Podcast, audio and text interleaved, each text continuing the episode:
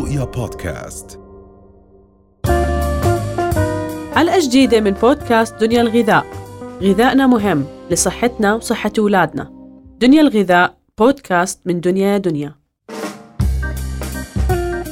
بتركيزنا قبل الشهر الفضيل كان على فكرة إنه نحن صوموا تصحوا. فعن جد إذا نحن أخذنا الصيام على إنه هو راحة للجسم من روتين بدوم لمدة 11 شهر فهذا الإشي بيعطي زي restart للجسم. الجسم بيقدر يرجع يعيد نشاط كل الأعضاء الموجودة فيه وبالأخص بسبب الدراسات المثبتة على فوائد الصيام إن كان على الكبد إن كان على الكلى إن كان على صحة القلب على نسب الكوليسترول الموجودة عندي بالجسم.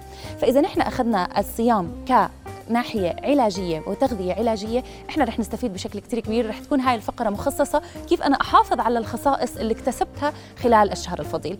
ولكن إذا كنا من الأشخاص للأسف اللي ازداد وزننا خلال الشهر الفضيل فمش غلط إنه نحن نرجع بهاي الفترة نحاول نعيد خسارة الوزن من أول وجديد ونرجع نعمل restart لجسمنا بالطريقة الصحيحة. خلال فترة الصيام إحنا بنعطي أجسامنا ميزة إنه نحن بنمتنع عن الأكل لمدة لا تقل عن 16 ساعة وبهذا الشيء بيعود بالفائدة على الجسم من ناحية مستويات الكوليسترول بيعود بالفائدة من ناحية نبضات القلب بيرجع القلب وعضلة القلب بتتنشط بنعطي راحة للمعدة من الشغل الدائم نعم. وكمان بنعطي راحة للأمعاء وبنعطي الأمعاء القابلية على تجدد البكتيريا النافعة البروبيوتكس اللي الدكتور كان عم بيذكرها بالفقرة الطبية نعم. فإحنا إذا إذا نحن فكرنا من هاي الناحية إحنا بنقدر ناخذ فوائد غذائية عديدة.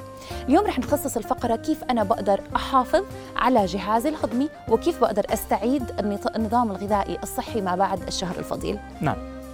أول نقطة إحنا آه، فائدة اكتسبناها خلال شهر الفضيل إنه كانت الوجبة الرئيسية على الساعة 7 بتعرف هلأ مع شغل الجميع ومع الانشغالات بالحياة بطلنا نقدر نتغدى على التنتين وعلى الثلاثة زي أيام زمان. صارت الوجبة الرئيسية عند معظم الأشخاص هي على الساعة ما بين 5 6 أو 7 بحسب انشغالاتهم والدوام اللي هو ما بيخلص قبل الخمسة.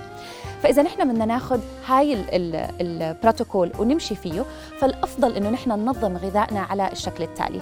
الصبح أول ما نصحى نضلنا نحافظ على فكرة إنه نحن ناخذ كوب من الماء الدافئ على معدة فارغة اللي بيساعد المعدة إنها ترجع تتوسع وبريح عضلة المعدة بنتخلص من التقلصات والانقباضات اللي بتحصل عندي ومشاكل القولون اللي بتحصل عندي لما أبلش نهاري بكاسة حليب أو كاسة قهوة أو كاسة شاي بصير في عندي انقباض بالقولون. خليني أول شيء أبلش بكوب من الماء الدافئ دافئ لحتى أريح الأمعاء. ثاني عادة غذائية اكتسبناها برمضان هي حبة التمر. التمر بيساعد بشكل كتير كبير على أولا تنظيم مستويات المعادن الموجودة عندي بالجسم وبالأخص من ناحية البوتاسيوم والمغنيسيوم فهو غني بهاي المعادن. والبوتاسيوم والمغنيسيوم لهم دور غذائي أساسي في كمان استرخاء العضلات وبالأخص عضلات الأمعاء والمعدة. فهاي كمان عندي فائدة غذائية كبيرة.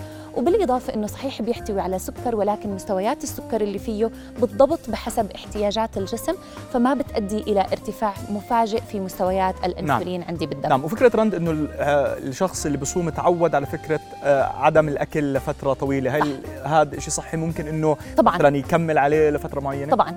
فاذا إحنا العادات اللي بدنا نكتسبها كوب الماء الدافئ على معدة فارغة حبة التمر الصبح بكير على معدة فاضية وبعدين بعد ساعة إلى ساعتين ممكن آخذ فنجان القهوة أو كوب القهوة اللي أنا معتاد عليه. بعديها بساعة خلينا ناخذ وجبة فطور ولكن نركز بوجبة الفطور على البروتين أكثر من النشويات. نعم. وبالأخص إذا نحن حبينا ناخذ نشويات فخليها تكون نشويات ذات قيمة غذائية عالية ومحتواها من السكر قليل. مش دائما كل شيء أسمر يعني أفيد. مش دائما إذا أنا باخذ خبز أسمر يعني أفيد. في بعض من المخابز بيستبدلوا الطحين الأسمر بالكاكاو اللي هو آه، الكاكاو العادي اللي إحنا نعم. بنشربه بصير أدسم تخيلي بالضبط بصير نعم. أدسم وفيه سكر أعلى لحتى يعطي لون الخبز الأسمر نعم. خبز النخاله هو اللي عن جد حقيقي اللي فيه ألياف أعلى والألياف بدورها بتقلل امتصاص مستويات السكر بالدم وبتقلل الارتفاع المفاجئ في مستويات السكر بالدم فأنا تركيزي بالنشويات بده يكون على الحبه الكاملة أو الخبز الطحين الأسمر الحقيقي وكيف بقدر أعرف عبر قراءة اللائحة الغذائية اللي بتكون موجودة على المنتجات نعم. حتى الموجودة بالمخ المخابز معظمهم بيكون نعم. عليهم لوائح غذائية أه، رند بدي أسألك عن الأشخاص اللي على العكس كان عندهم عادات غذائية مش صحية 100% وتعودوا على تناول سكريات كثير كبيرة خلال فترة المساء يعني بين الفطور والسحور خصوصا المشروبات اللي كلها سكر صح. والقطايف والعصائر كل هاي كل هاي الأشياء صح. فبصير بجوز جسمهم يطلب هاي الفترة طبعا خصوصا بالليل 10 11 12 وحده صح. ولسه ما انتظم النوم بجوز الجسم يطلب سكر في هذا الوقت لأنه تعود عليه. معك. كيف يتعاملوا مع هذا الموضوع؟ بتعرف أنا من الأشخاص اللي لسه لهلأ على الساعة تقريبا 4 الفجر بصحى بشرب كاسة مي وبرجع بنام. خلص تعودنا يمكن على هذا ال style. ولكن لحتى ننظم مستويات السكر بالدم الأساس إنه نحن في مقولة بتحكي don't drink your calories ما تشرب السعرات الحرارية. كاسة العصير بتعادل وجبة فطور من ناحية محتواها من السعرات الحرارية ولسه كاسة العصير تعطيني فيتامينات ومعادن. ما بالك المشروبات الغازية أو المشروبات اللي كلها سكر اللي بناخذها بشهر رمضان. نعم. لحتى نقلل اشتهائنا للسكر البروتين هو الحل. البروتين بيساعد to curb بقلل من اشتهائنا للسكر ومن رغبتنا بتناول السكر. نعم. كل ما باخذ كميات بروتين أعلى ولكن بالحد الطبيعي اللي بتنا... بتلائم احتياجات جسمي اللي هي بتتراوح ما بين 0.7 إلى 1.2 جرام لكل كيلو جرام من وزن الجسم. نعم. كل ما أنا بقلل الشهية. البروتين العالي بيساعد اولا على الشعور بالشبع لفترة أطول بقلل من إفراز هرمونات اشتهاء السكر هرمون الجوع الجريلين وثالثا والأهم بيرفع من هرمونات السعادة السيروتونين والدوبامين فبالتالي أنا بشعر ب mood ومزاج أفضل فبقلل من اشتهائي للسكر لحتى أعدل المزاج. فدائما إحنا لنقلل من السكريات بدي أتناول بروتين وبدي أتناول وجبات مشبعة. هذا أساس هيثم. نعم. كثير من السيدات كثير كثير كثير من السيدات بسمع الصبح بكير مع فنجان القهوة باخذ ثلاث بسكوتات عشان ما بدي أفطر. بس ما هدول الثلاث بسكوتات بيعادلوا الفطور ما رح أشبع منهم رح يعطوني مستوى سكر عالي رح يخلوني أجوع بعد بساعة ورح أضلني طول اليوم بس عم بلقمش أكيد. عشان ما يعني آكل. يفضل تفطر مثلا لو طبعا يفضل تاخذ بيضتين بيضتين و- مسلوقين وشرحات أحسن من جبنه ثلاث بسكوتات. 100% بالضبط.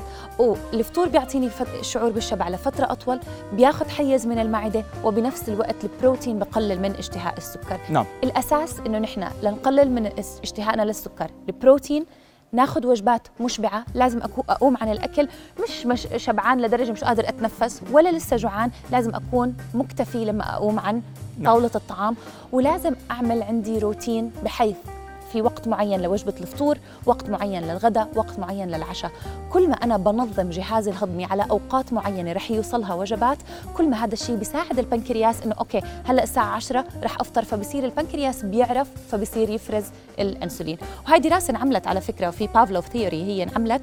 آه بصراحة هي انعملت على الحيوانات على نعم. الكلاب بالأخص. نعم. وكانوا يوقتوا الوقت اللي آه رح يقدم الأكل لهذا صار بنفس الحيوان. هذا الوقت آه، يصير في إفراز لهي الهرمونات إنه هو بيعرف انه الساعة 10 مثلا رح. آكل بالضبط. بالضبط. فبصير الجسم معتاد على هاي الأوقات وبالتالي بصير يفرز الهرمونات ويفرز الإنزيمات اللي بيحتاج لهضم الطعام بهاي الأوقات. نعم. فإذا بدنا نقلل من اشتهائنا للسكر أول شيء بروتين أنظم وجباتي أقوم عن الأكل شبعان والأهم إنه ما أخلي السكر في متناول اليد كل مكان. شايف هاي صينية ال- الكعك الموجودة هلأ بكل بيت آه، هاي أردني هاي هاي لو هاي بدها تتخبى. معلش لو سمحتي ما تيجيش في هاي. والله ما رح أعزك. رح اخذ وحدة كمان.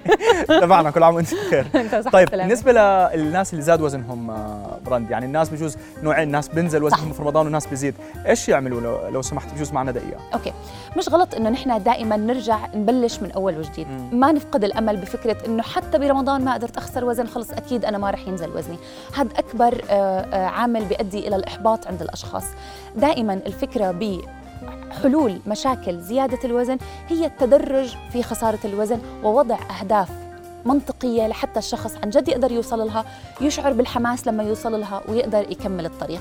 بفكرة إنه أنا زدت خمسة سبعة تسعة كيلو برمضان بدي أنزلهم خلال شهر هذا الشيء غير منطقي. بيمضى الشهر ما بنزل التسعة كيلو بشعر بالإحباط كيف أكثر منطقي زاد ف- تسعة برمضان بس؟ عن جد. هو طبعا مش منطق يعني الصراحة بس هذا واقع. يعني آه. إحنا لازم عن جد نكون واقعيين لأنه هاي ال case scenarios بتصير مع الأشخاص. آه، في مرات عن جد حب الحلويات وبالأخص بتعرف الحلويات العربية كثير بزيد استهلاكها بشهر رمضان رمضان الفضيل. كل كل العادات الغذائية بالضبط. 100% طب شو النصيحة الأخيرة اللي بتقدميها لل- للأشخاص؟ للعودة للروتين ال- الصحي بعد رمضان. للعودة للروتين الصحي. خلينا ما نفقد كاسة المي الدافية. الصبح بكير على معدة فاضية. نعم. حبة التمر أساس.